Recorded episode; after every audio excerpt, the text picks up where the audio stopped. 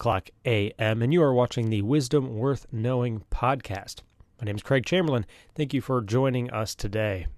The topic that was selected by the community yesterday is I haven't failed. I've just found 10,000 ways that won't work. We're going to unpack that today and kind of dig deeper into it. If you have any questions or thoughts, make sure you share them in the comment section during the live stream. You can always share your comments before the live stream as well, and we'll talk about them at the discussion time of the podcast. Before we actually move into that, though, let's take a second to talk about Audible. If you're like me and you love reading, or even the idea of reading, but don't have time because you have a spouse, kids, full time job, and crazy time consuming hobbies, then I have good news for you. With Audible, listening is the new reading. Now you can pop in your earbuds and play that next exciting adventure or expand your knowledge right from your Android or Apple device. And now, for a limited time, you can get your first Audible audiobook completely free. Just visit audible.wisdomworthknowing.org right now and take advantage of a free 30-day trial. More than enough time to finish that first book. And if you're dissatisfied for any reason, even if you've listened to the whole book, you can cancel anytime. Now let's move on to the main topic today. This is a quote apparently from Thomas Edison, and um, it is I haven't failed. I've just found 10,000 ways that won't work. As you may or may not know, I do post probably about five quotes a day on the Facebook page. And I really have no idea how everybody's going to respond to those quotes. Uh, some of them, some of them that I thought that would be super popular ended up not being, and then ones I, I didn't think would be very popular end up being super popular. So that's kind of the fun organic nature of the internet is you don't really know how people are going to uh, to respond to the things you post on there. And one thing I really like about this quote is the the generalized optimism of it because because of the exaggerated number of times he's failed. And Thomas Edison obviously a huge inventor. He invented thousands of inventions inventions in his lifetime. Uh, this is a guy who fundamentally understood the value of failure. And that's kind of what I wanted to talk about today in, in relation to him because in, in relation to this quote because failure is something that most people including myself don't adapt to very well and and there is a group of people who not only have failure in their lives, but disturbingly, and this is a good thing, they, they're able to transform those failures into strengths. And that's kind of one of the most difficult things for us to do, I think, especially early on in our in our adult lives or even in our childhood is embracing the failure. I do know that there's a there's a saying, a military saying uh, I don't know specifically where where it originates from, it's called "embrace the suck," which is like basically embracing the pain or the suffering or the failure, because this this highly motivated and, and efficient group of people, people like Thomas Edison, who who were incredibly contributive to society, found a way to live a lifestyle of not only living with failure but moving beyond the living with and and turning all those failures into strengths. And and this is something we should all try to aim for because because failure is an inevitable part of life right? We can't escape the reality of that. No matter what we do there are going to be failure points. One of the greatest basketball players who ever lived michael jordan uh, uh embraced this as well.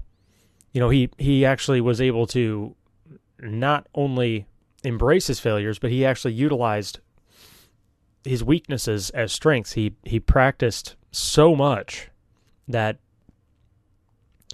failure actually became part of his process. Like he he he realized that there was like statistically in basketball, for example, there is a percentage of shots you're just never going to make, right? It's like when you're shooting, you could practice forever and you could become an absolute genius in whatever it is or a master in in the sport and you are just statistically going to miss 50%, 75% of all the shots you take. So failure being part of the process of whatever we do is something that that we need to just get into acceptance on. Um, the the ten thousand ways that won't work I like specifically because it also implies mastery of an individual task. So when you're actually looking at the reality of of whatever it is you're working on, you need to get to the the point in which you are not giving up on it even though you failed specifically on that task so many times. Because if you don't learn to fail at that task so many times and then just keep at it, then you are kind of doomed to continually not grow through that failure. I like to see uh, one of my favorite charts you can actually look up, and I and I kind of wish I had pulled up the picture for the podcast, but I guess it doesn't really matter because some people just listen to the podcast. But one of my favorite diagrams is like the secret of success. And in the diagram, you'll see it's like the path of success, and it says what people think on the left hand side. And they'll show a straight line between um, starting and success. They'll just show a straight line. So like you just you just go straight to success, right? That's how, that's how it works. That's how the people do it, right? And then so on the left hand side, it's it's what people think. On the right hand side, it's it's like what it actually looks like. And then it shows an arrow pointing to a failure, and then it like veers to the left, and then it shows to another another arrow veering to the right says failure, and then another arrow ve- ve- veering to the left, and it's a failure, and another to the right, and it's failure, and then eventually after all of these failures, it, it leads to success, and that's far more conducive to reality for almost everybody I've met who who has been successful in anything is that it's it's preceded by a collective group of failures that they had the courage to not only see those failures but learn from them and then turn those failures into eventual successes. And so this whole this whole idea of failure being part of the process of success is in my opinion the actual realistic view of how how the process of becoming successful works. And we take this for granted. Like I, I don't I don't know where the idea of assuming success without failure even comes from. Again, I think that might be just the naivety of youth. We kind of talk about that on the show a lot is when you're younger. You assume everything's just going to come easily and naturally, and, and you're just naturally going to be successful at everything that you do without any effort at all and without ever failing. I, I know I know um, my kids fall into this trap every once in a while, especially if they're learning something new. Is it gets incredibly frustrating, you know, when you first start a homework assignment or learning a new a method of, of mathematics or playing a sport, you know, for the first time. Unfortunately, by nature, we compare, right? So we'll see we'll see uh, especially i think this culture struggles with it because they'll see on the internet or on tv they'll see somebody who is a master of whatever it is they're trying they want to do so they'll see like a master gymnast or a master basketball player or a master ninja warrior or a master singer and by the time they see it on the internet they don't see all of the work and failure it took to get to the point of mastery that they they witness and by nature, we compare. I think it's just in our psyche. We we compare to everything, and that's why the internet in general is a dangerous place for a lot of us, including myself. I mean, we just we can't help it. We compare, and if we're not aware of that, if we're not aware that that's what we do, we need to be careful constantly watching people who not only have become masters of specific areas of their life on the internet, but they've also mastered the ability to edit. Because a lot of people can turn themselves because of how the internet works and the nature of editing, they can create an illusion of success with ease. And and that's a common selling point. Oh, you know, lose lose 50 pounds, you know, never never exercise at all. And they'll show the before and after picture and they'll show all of the they'll sell you on the idea that that this stuff can be done without the work. Or there'll be people who are just naturally talented and, and it'll it'll appear that they were able to accomplish these amazing feats without any work. And the problem is is that's the nature of editing, right, on the internet, is you don't you don't see all the work. I had this conversation with my daughter who wanted to do a YouTube channel. And I, I, have, I have a real early experience with YouTube. I spent about 10 years doing YouTube videos on my Craig the Tech Teacher um, portion. I've retired it since since then. I, I think I will return to it at some point. But it was tech help videos. And when I first got started on that, I made all kinds of mistakes, just like with this wisdom worth knowing thing. I, I made all kinds of mistakes. But the the reality of the situation is is the people who are successful on YouTube, they they are immensely disciplined. Like if you look at the people who become successful just in that area, I mean they do daily content. They spend an immense amount of time working on on their work. It may not seem like work to them because it's something they're passionate about, but it does take an immense amount of work and they may make a hundred videos and only one of them is the one you saw. One of them is the one you saw that went viral and it, it did really well. But but you don't see the 99 or even a thousand videos they did before that before anybody even noticed they existed. And and that's funny because we compare ourselves to the best of other people on the internet. And and especially if it's the edited version, then they'll come on there and they'll brag like, "Oh, it was easy. It was no problem. I, I didn't I didn't even try." It's like, well, you you tried a lot harder than you think. So that's part of the the thing we got we just have to accept is that failure is part of the process. A guy like Thomas Edison who contributed uh, we can't even it's indescribable how much he contributed to society because he was not only willing to accept failure as part of his experimentation process but um but actually say okay I failed but I haven't failed. I've just found 10,000 ways that won't work yet. I'm going to keep at it. I'm going to stick with it. Ooh, and this kind of brings up the point of another thing we, we do struggle with culturally, and I understand why. I really do. Um, is we struggle with commitment. And and I don't mean just in relationships. I mean we struggle with commitment in everything. And that's also the nature of having too many options. This is a unique problem in history, by the way. Like if you go back a hundred years, the not even 100 years, if you go back 10 years, the amount of options people have were extremely limited. And for the first time in history, because we are such a blessed and abundant society, for the most part, we have so many options on things that we can commit ourselves to. So many options that it actually can create a situation of paralysis for actually deciding what to commit to. This was actually a real problem for me even early on when I did tech teacher because there's like a million different directions I could go on this. And I had a, a commitment fear because if I if I committed to one subject matter one topic, sure I might be extremely effective in that one topic, which may expand my audience and my reach. But then I'm stuck with that topic, right? It's like I'm trapped. Like that's that's the thing with commitment. Is like you're you, you start to think I'm trapped then then I have to do that forever and it becomes work. And it feels constraining when you commit to something. You know, when you commit to something though, it, it allows the benefit for a quote like this to really work. Right? If you if you if you aren't committed to something, then when you start to fail at it, you're just going to give up.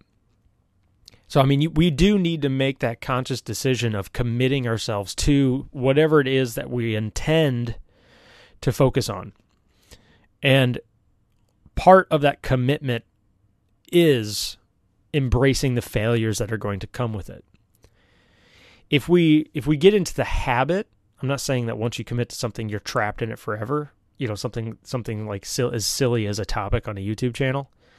But if we get into the habit of giving up every time a failure kind of rears its ugly head because you know, poor us, we we failed, then then we are not going to ever f- enjoy the benefits that come with that commitment. And that's true for relationships as well. I'm I'm I'm grateful and blessed to say that I've been married for for uh, over a decade at this point. I don't want to say specifically how long because I don't know when you're watching this video. But the the commitment portion of that is first of all, this goes back to the comparing thing. I love how when people see people who are not married see people who've been married for a long time, they just assume that things have gone well that whole duration, and that's why they stayed married. And that's just simply not true. Uh, relationships are incredibly difficult, especially especially in those first seven years. Even statistically, the first seven years are are nightmarish. It's like a roller coaster ride for a lot of married couples. And if you're not one of those people, consider yourself blessed and lucky. But that that initial seven years, they say, is like the test, right? That's where you you learn all the. That's where the rosy sunglasses come off, and you start to really learn who the other person is. You kind of on all the flaws get unpacked, and and then that's when the commitment stuff becomes incredibly important because you're going to start running up against the other person making mistakes that hurt you, you making mistakes that hurt them, having to figure out how to com- communicate. And a lot of failure is is intrinsically built into that. Like there's going to be mm, hundreds of thousands of failures in a relationship on both sides. And then this if we are in the habit of giving up every time a failure rears its ugly head because it freaks us out or we think quote unquote the grass is greener somewhere else and we reject the commitment portion then we're setting ourselves up first of all on a lie the lie that because we're married everything should be great all the time that's a lie uh, there is literally nothing that's great all the time no no job no relationship no, no anything. There's just nothing that's like that. So that's the first lie everybody has to just drop. Like nothing exists that's perfect. So if if we expect it to be perfect, congratulations, you're gonna you're you're gonna be living in literal hell with that thing because you're gonna be perpetually disappointed by it. The secondary issue is that when a real failure, like a, a almost an astronomical uh, catastrophic failure does inevitably occur because it will occur. There will be an event that occurs in which somebody fails big time, and then and then it's the test, right? That's that's the real test. Are we committed at that point? When things get real, when things get really bad, are we going to stick with it? Now, I'm not saying you stay in an abusive relationship or anything like that. Of course, that's ridiculous. No, no no amount of abuse is ever justified. But there are situations in which you will hurt each other emotionally or make a big mistake or disappoint somebody or break a promise or something like that. You know, and that's a real test of that commitment part. The whole in sickness and in health, maybe somebody gets tragically sick. That's the real test of the of the commitment, you know. Um, and that's something we need to be aware of. And so a couple things, like I said, the, we'll start with the do not compare, don't compare yourself to anybody but yourself, ever. This is a lesson I, I think really I think the person who really finally clinched it for me was David Goggins and Jordan Peterson, these two guys. David Goggins has an, an audiobook. I told you like I told you if you haven't signed up for Audible yet, the go to the audible.wisdomworthknowing.org, sign up for Audible. It'll help it'll help the page grow. But also for your first book considering consider getting can't Help Me, oh, no, sorry, Can't Hurt Me by David Goggins. Warning, there's bad language in it. He's a military guy, so he's pretty aggressive with his language. But here's a situation where a guy actually learned to master commitment and also master overcoming the setbacks. And then um, he also has a huge emphasis on this only comparing yourself to yourself, which I think is the only way to compare. Like the question is, is am I am I better than the person I was a month, a day ago, a week ago, a month ago, a year ago? Because really, at the end of the day, you're the only person you have control over, and you're the only one who actually fully knows the background. Other people's situations are completely different. The human condition is extremely complex. You cannot realistically compare yourself to other people ever. The only person you can compare yourself to is you. You're the only one who has enough intimate knowledge of yourself to be able to do that, to actually witness that progress. The secondary part of that is making sure that after you've made those commitments that you do kind of reevaluate them you know on a pretty regular basis sitting down and actually saying okay is this something i'm doing a good job on my end committing to And you obviously can't control other people whether they're committed or not, and you shouldn't even try. Um, you just need to be honest with other people. That's the only thing you can do is share honesty. But making sure that your end of the commitment is being upheld. And then reevaluating regularly. You know? Deciding after an X number of failures is like, is this something I'm still committed to? And if it's another human, I, I I of course think there's an obligation to people if you've made promises and, for example, marriage. Obviously, you, there is a there is an obligation there that you need to, to honor because it does matter that you keep your promises. Of course, there are exceptions to abusive relationships and everything. If you're in an abusive relationship, you need to make sure you talk to a psychologist, a therapist, and bring in as many people who are are experts in dealing with that as possible. And the other person I was talking about was Peterson, Jordan Peterson. He's got a book, um, The 12 Rules for Life. It's a pretty, pretty important book of only, and he, the, the cornerstone of it is self mastery. It's the self improvement portion of our, our, our daily lives. And we need to make sure that we up, upheld only our end of that bargain. You know, like, um, if you really take the time to commit to improving yourself and the things are immediately around you, like how good of a job you do at work, how good of a job you do it with your family, how good of a job you do with friends, how good of a job you do with your even your animals or your pets. If you just start tallying up all those responsibilities, you will quickly run out of time. If you commit to those things wholly and and you handle them well and you do them well, then then you will find that you have no time left to sit and compare yourself to other people because doing something extremely well requires an immense amount of time and energy. And there's almost always area of areas of improvement for almost everything that you do. Eh, whether it be your work life or your home life or your relationship life, there's almost always something you can do better than you did yesterday or the week before. And it's really important that we only focus on those things because those are really the things we have control over.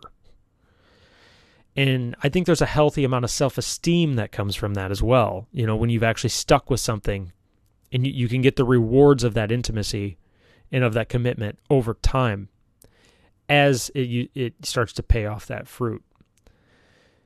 So that that's an excellent topic for today. I'm glad you guys you guys all brought it up. We're going to move into our discussion time, and we may not have many comments. Like I said, we're pretty early in the podcast, uh, the the infancy of the podcast.